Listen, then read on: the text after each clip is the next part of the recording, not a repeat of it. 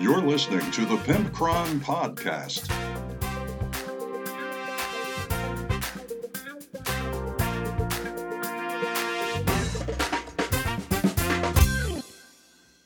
Welcome, one and all, to episode 232 of the Pimpcron Warhammer podcast, where we discuss hobby stuff and, you know, other things. Yep, that's what we do here. So, what are we talking about today? Well, we have the top 10 things that are hard to argue with about Warhammer and Games Workshop. We also have a want that or want that not with the Commissar. That's the new model for Astra Militarum. We also have a letter from who I will pronounce his name as Michael because it's spelled um unusually and he did not clarify how to pronounce it. So it's like Mikhail or it's Michael. But uh I'm just calling him Michael. I'm sorry, Michael, if I'm mispronouncing your name. And uh he's taking me to task for something. It's like every other week I'm either someone's singing my praises or someone is tearing me a new rectum. But honestly, two rectums is pretty efficient, so I let him do his thing. I'm I'm not gonna argue, you know? When life gives you two anuses, you just poop twice as fast, I guess. So, what have I been up to? Well, at the club this week, I played two games of brutality with my friend Matt. We had a really good time. I lost both of them, and um, I just I didn't roll very well. That's for sure. I rolled pretty good on my saves, but other than that, I got a lot of critical saves. But um, like just for instance, I'll just give you a for instance, right? our first my first activation of the game i i move up there i run up there and i go to charge his person i'm in like an optimal position i'm to get the rear arc to the charge and all this and i roll a one for the charge which is a critical fail which means uh, no matter how far i needed to go a one inch is not to work so that sucked then i was going to uh, my next activation was my fast guy he was over in the corner pretty much by himself so he could run up and capture an objective so he moved and he needed to run at least four inches to get to the objective. I was going to use my command token to activate the objective because my leader's still alive. And I rolled a one to run. So then I couldn't activate the objective. Okay. So then my third activation was uh, one of my support characters, and she ran up to the objective. She activated it and rolled a natural 10, which is a natural 1 or a 10, bad things happen and you don't score a point. Well, in this one we were playing the um uh Twilight Fields, which is like a haunted area and these ghostly people uh on ghostly cavalry starts um coming across the board. And guess what side they came on? Oh, my guy that just failed his run and never got to score on the objective. Yeah, they murdered him. Yep, just murdered him immediately. Like I didn't get a chance to react they just murdered him. So I rolled a one for a charge, I rolled a one for a run, and then I rolled a 10 for the objective and killed one of my own people, giving Matt a point. And those were my three first object um, activations for that game. So you can see how my night was going. The funny thing is, though, is with brutality, I still had a blast. I still had fun. So, I mean, I can't really argue about that. And you know, brutality, the dice are gonna screw you. They are going to screw you. So you basically you uh, you attack it like an orc player used to when the orc players had a bunch of random rolls. You're like, well, I hope I roll good, and if I don't, I'm screwed. It's not quite that bad, but you get my point. Then, this week, we decided to make a family trip down to Virginia, and we saw one of my friends, John. I met him through Shorehammer. He came to the very first Shorehammer, and he's been to every Shorehammer since. He's the guy that um uh, helps me out and does all of the tournament stuff, keeps up with the FAQs and all the changes to the secondaries and all that nonsense that I have no stomach to do. Yeah, that's John. John takes care of all that. And originally we were going to play each other, and then it, it didn't really work out. And then eventually we're like, you know what? Instead of playing a game, like really what we want to do, uh, why are we really playing a game anyway? It's to hang out with each other, right? So then why don't we just hang out together? And that's exactly what we did. So we went to breakfast. Um, and uh, my family went to an aquarium while me and uh, John had breakfast and uh, had a blast. John is always fun to talk to, always very nice guy. And everybody at Shorehammer says, "Oh, John, oh John, oh yeah, I like John." Every I've never heard a bad word about John. Very very nice guy. Same thing with Grendel. Same thing with Kojo. No, there's a lot of nice people at Shorehammer. And um, so we just we just shot the bull. We ate breakfast and we talked for like two hours straight and just about, you know, life and about, you know, philosophy and raising kids. And we did talk about Warhammer, but believe it or not, most of our conversation was not about Warhammer. We just enjoyed hanging out. So that was the highlight of my weekend. Now, uh, me and the family did do, um, we like, we hulk, I can't talk. We wiked or we hulked. I don't know. It was either a hike or a walk. It was a walk, a wike or a hulk. We hiked some parks that were a lot of fun, and uh, we ate out at this Thai restaurant. We'd never really had real Thai food before. My wife had, but me and the kids hadn't, and it was it was not cheap, but it was absolutely delicious, and shockingly, even the kids liked it. So that was cool.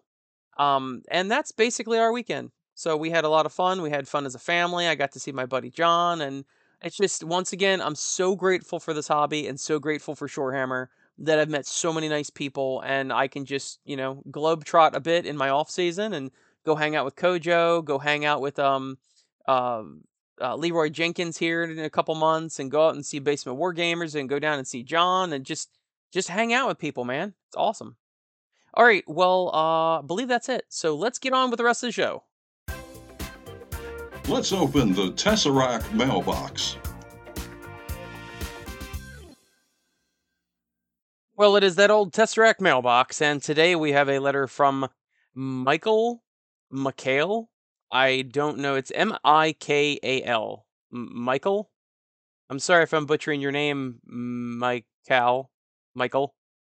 Anyway, we have an email, and I'm just going to call you Michael because I don't know how to pronounce it, and it looks like it might be Michael. So, um, we have an email from Michael, and he writes, "What up? What up? What up? What up? What up? What up? What up, Mr. P?" long time listener, first time writer inner. I was going to write in praising you, but then there's been a lot of glad handing lately, so I figured I'd be the bad boy on the block and criticize. I think you're way off base saying that players are chumps for choosing a specific chapter. Going back to the root of Warhammer, players are intended to read the lore, find a chapter that speaks to them either tactically or artistically, and make the commitment. They make a stand on what chapter they're going to play, and that is a purely narrative slash fluffy choice. Saying that locking a player into a chapter is a bad thing only reinforces the competitive, quote, I'm ultras now, now I'm iron hands, now I'm fists mentality. Chasing the hotness is the problem I have with most competitives these days and all days since I started.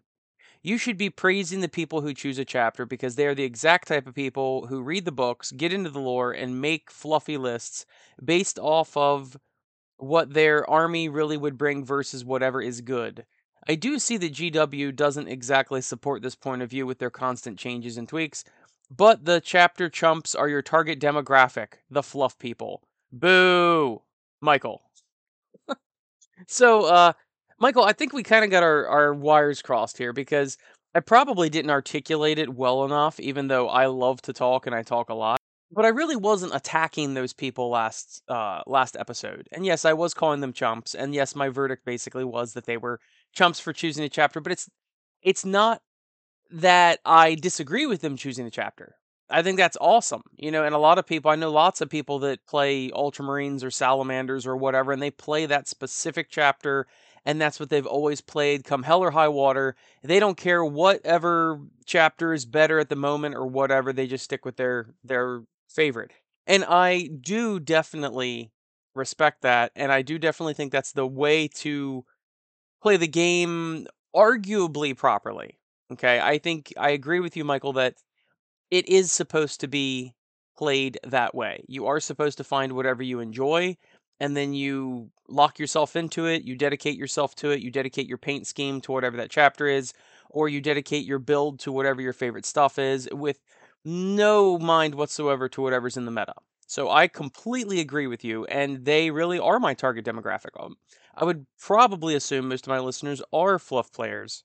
Now, I also said that I don't choose a specific chapter. You're, I mean, but I wasn't trying to make it sound like I disagreed with choosing a chapter. It's just the fact that I always get a little bored easily. If an army plays a certain way every single time, I'll get bored with playing them. So then I'll just randomly pick a chapter or whatever. I'm not I'm also not chasing the meta or whatever's best right now. It's basically like, you know, whatever chapter suits the list I built or just randomly choose a chapter, or I have some of my favorites. Like I've always liked Novokh because my Necron's a little more melee oriented, that sort of thing. But I certainly did not mean to uh, talk bad about the people that actually choose a chapter because I think you're 100% right, um, right, Michael. I just called you Reichel. Right, Michael is that that truly is the quote unquote right way to play the game, and we all should be doing that. Find what you like, find the models you like, find the chapter you like, and dedicate yourself to that. And then doesn't matter. Doesn't matter whatever the meta is doing. Um, I know a lot of players don't play that, specifically the competitives, but uh, just James and I have always just done generic chapters so that we could be any one of them just for variety. And I have never once changed my chapter because oh now this chapter is a good chapter or whatever. That's not that's not what I do. Matter of fact, a lot of times I'll be like, huh, I haven't ever played this chapter. I'll take this one now or whatever. I mean, I just did that when we played up at Kojo's um like a month ago. We played up at my uh, friend and Patreon patron Kojo's and I literally just picked a different chapter. I'm like, huh, I've never played this Necron Dynasty. Okay, this is my list now. And just want to see how it plays. So I don't know if it was a wires cross sort of communication error, or maybe I just did not um, I did not praise this type of people enough, and I focused more on the fact that GW doesn't really support that point of view. Maybe that's I focused too much on that. But really my my thought was is that people that choose chapters aren't chumps just because they chose a chapter. It's that GW's environment they've created with the constant releases and changes and tweaks, and one chapter's way better and then one chapter's terrible, and all of that, that makes those people chumps. It's not that they're chumps for doing what they enjoy or whatever's creatively interesting to them or that's how they like to play or it's or whatever. It's that the I was actually bashing GW because that is the scenario GW has created with all of this. So I am 100% in agreement with you, Michael. And now you're going to have to write me back and praise me next week because I'm itching for all of that praise that I missed out on. All right, you can reach me at pimpcron at gmail.com with two P's or facebook.com slash pimpcron with two P's or Instagram with just one P. It's pimpcron. Want that or want that not? On this week's Want That or Want That Not, we're covering the new Commissar model for Astra Militarum. And it is really nothing special when you first look at it. It's just a commissar. It's your typical commissar. You've seen a million commissars. You know what a commissar looks like, right? He's got the peak tap hat. He's got the trench coat. He's got a little bit of armor here and there. He's got a bolt pistol. He's got a chain sword. He's just a typical commissar. But one thing I have to say about this new model that I really, really like is that I usually compliment Games Workshop's models on their motion, on their activity. They look like they're charging into battle or they're swinging a big axe or they're firing this heavy weapon or or whatever. They usually look like they're doing something. And Games Workshop is really good for all of that motion and that action. But something that I really like about this commissar that is a real departure from anything else Games Workshop has done recently is that this commissar has absolutely no motion to him. He's stoic. He's standing there. He's standing there flat footed. He's not walking. He's not running. He's not even lifting his bolt pistol to shoot at someone. He's not swinging his chainsword. He is looking you dead in the eye. And it's got such a, this is going to sound stupid talking about a miniature, but it has such an attitude to it that I really, really like.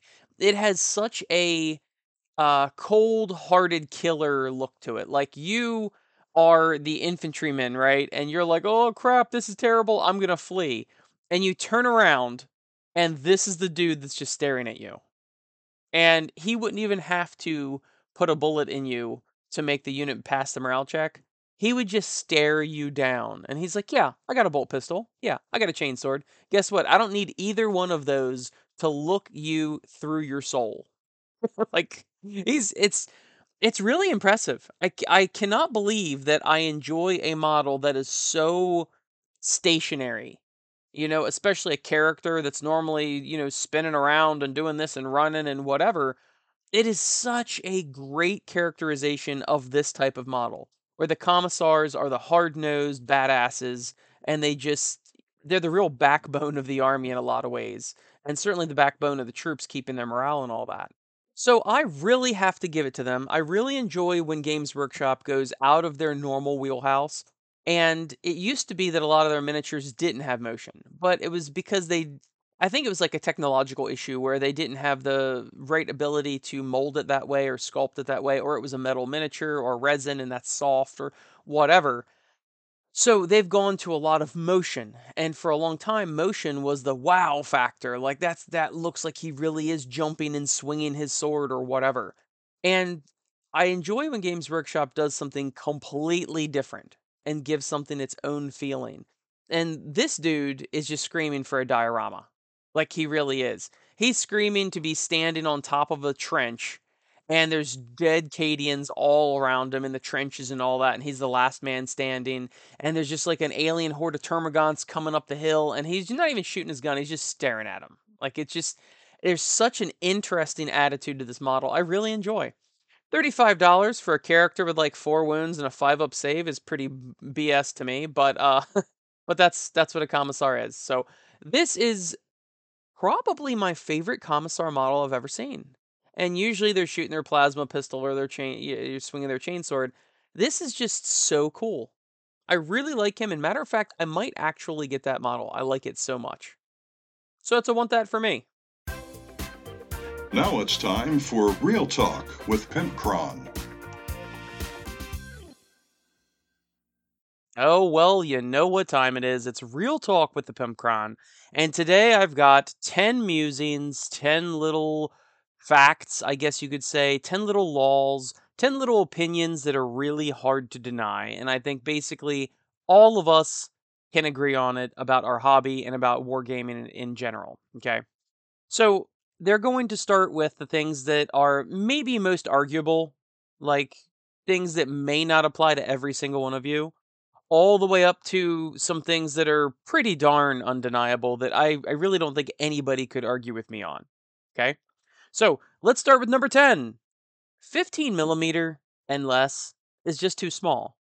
You ever heard the analogy that old people eventually just hop off the fashion train? I think it was like Jeff Foxworthy or somebody said that 20 years ago, where old people, they just suddenly choose a style from an era and then they dress like that for the rest of their life. They just hopped off. A lot of wargamers are like that, you know, the old old hammers where they're like, "Oh, third edition was best. Oh well, I'm done now. I play third edition forever." Well, there's a point where most wargamers just hop off the train, and that point is typically 25 to 28 millimeter. A lot of people think 32 millimeter is fine, right? A lot of people obviously think 28 millimeter is fine. The most people think 28 millimeter is fine.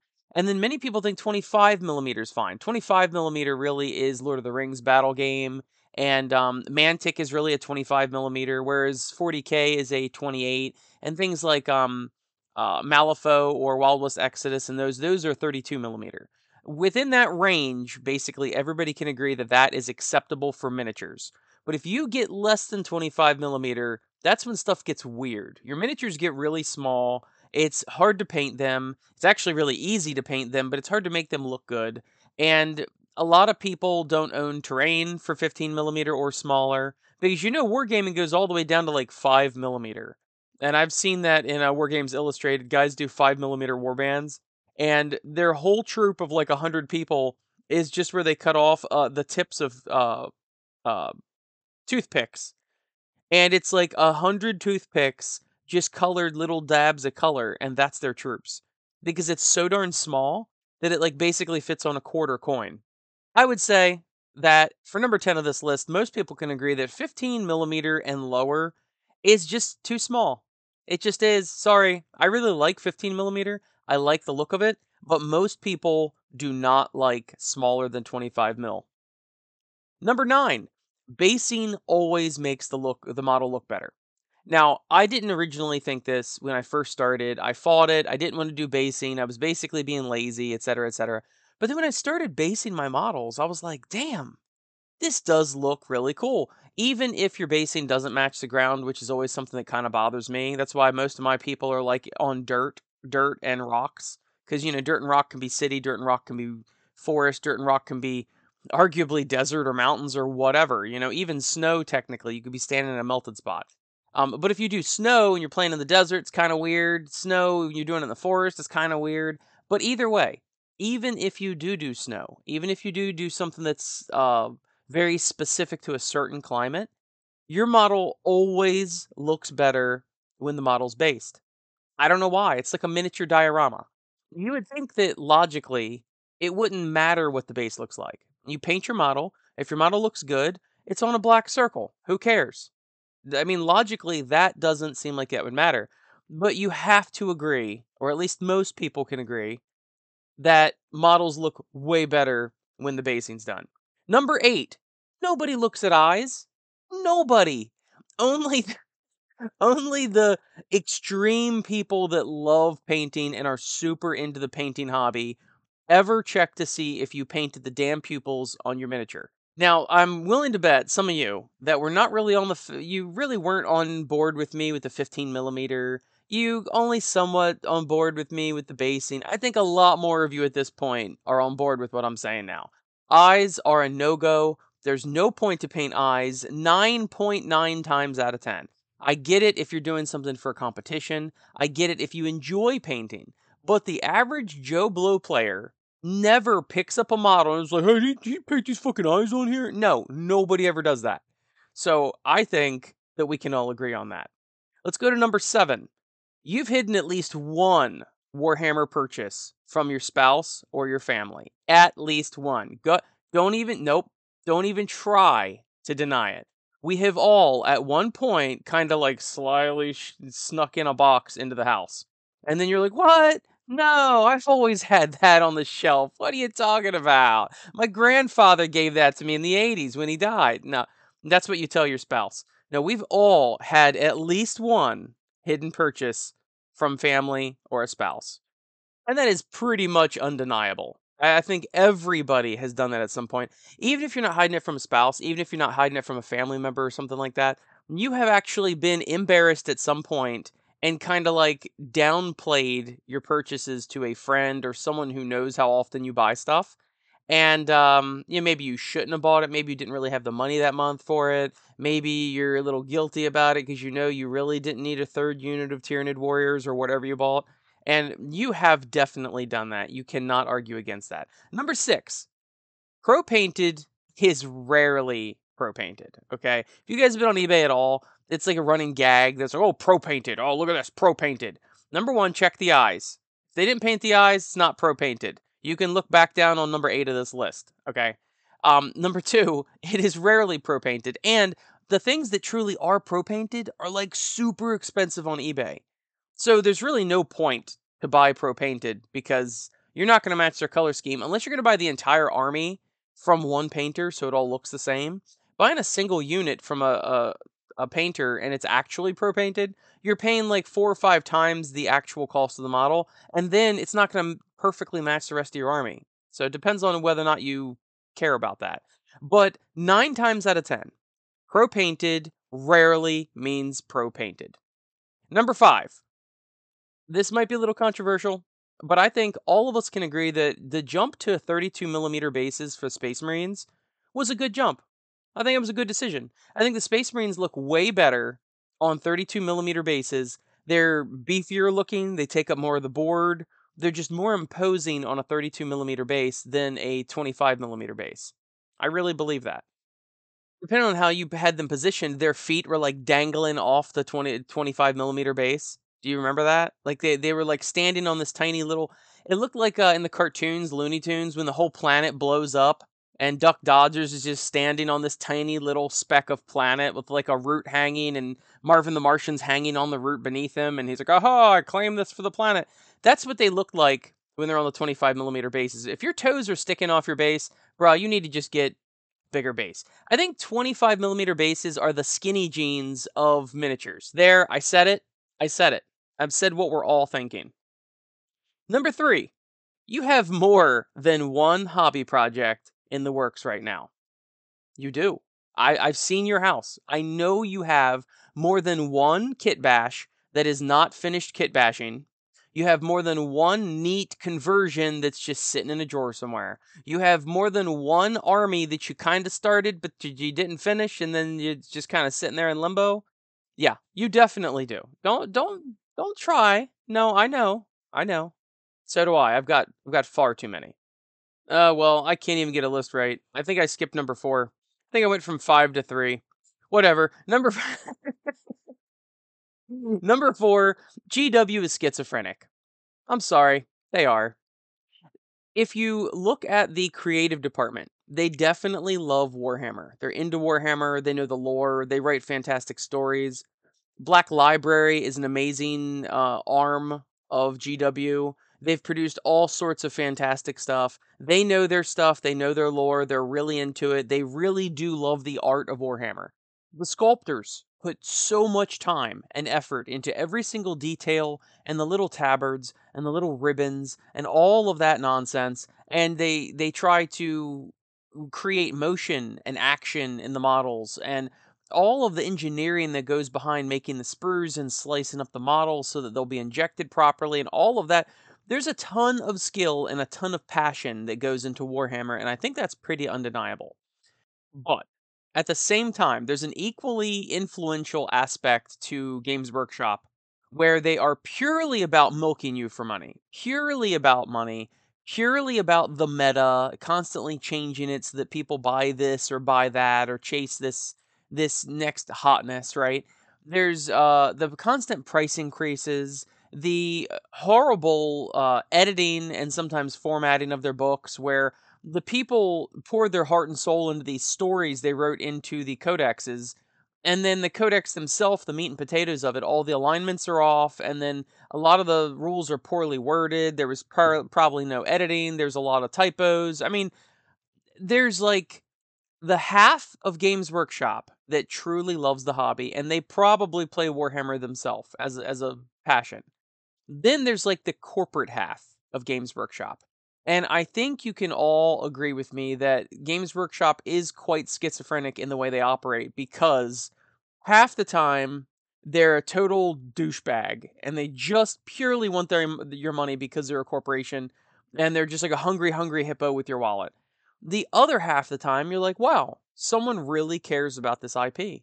Someone really does care about the game and the lore and even some of the rules you see are pretty fluffy and you know like Triarch Praetorians don't get the dynasty of, of whatever you chose because they're technically not part of the dynasty. They're part of the Triarchs. You know what I mean? They they do put fluffy stuff in there, but it's diluted by all of the other stuff that the other half of their uh, personality puts in there.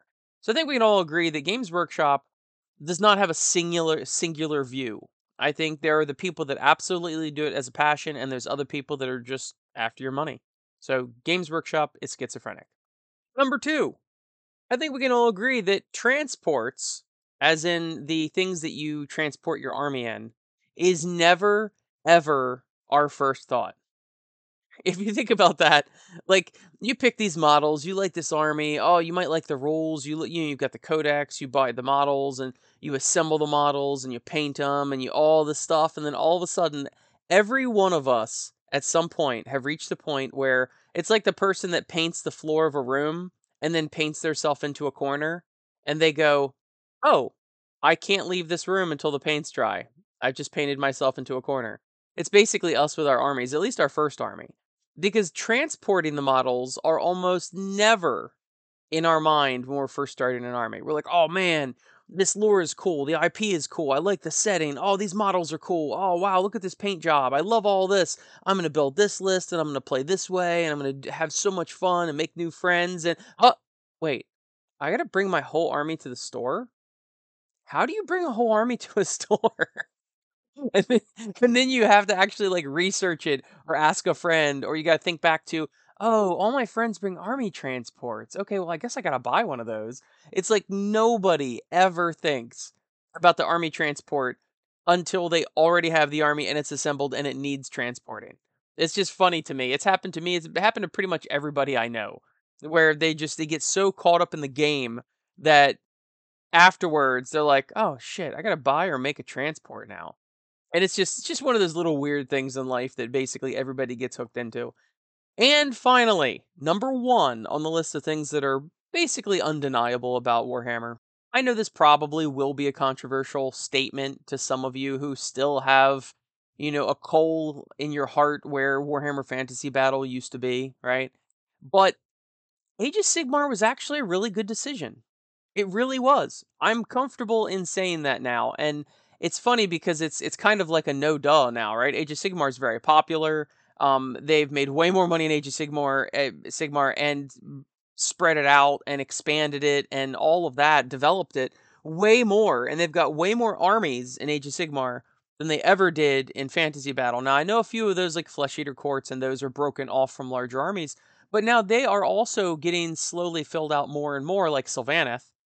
The, um, that now they are their own army in their own right instead of being part of Wood Elves or whatever. And there was a lot of people, I mean, a lot of people back in the day when Age of Sigmar was announced and the old world was killed and all of that, a ton of people, probably the majority, were saying that that was the bad move. Age of Sigmar was a bad decision and a bad risk, and Games Workshop's going to be out of business within a year, and Games Workshop shot themselves in the foot, and Games Workshop did a terrible decision, and this is a risk they shouldn't have taken, and blah, blah, blah, blah, blah, blah, blah. And guess what? Age of Sigmar actually turned out to be a pretty darn good decision for Games Workshop. And you know, it's funny because this sounds like a no duh moment, like I said, but I've never actually heard anybody vocally state that Age of Sigmar turned out to be a really good decision for Games Workshop versus the catastrophe that everybody, including myself, I didn't think it was great, especially the first edition of Age of Sigmar, but they did learn their lessons. They did actually add points and things like that. Um, the first edition of Age of Sigmar really was kind of a cat- catastrophe, but they rebounded, and ultimately, Age of Sigmar is way more successful than Warhammer Fantasy was for sales and expansion and all of that. So, I think that is 10 things that are basically undeniable that you cannot disagree with about Warhammer. And I hope you enjoyed it. Thank you to GameMat.eu for supporting the show and Panhandle3D.com as well as my beautiful, sexy, juicy, succulent, just moist in general Patreon patrons. I'll see you next week, guys.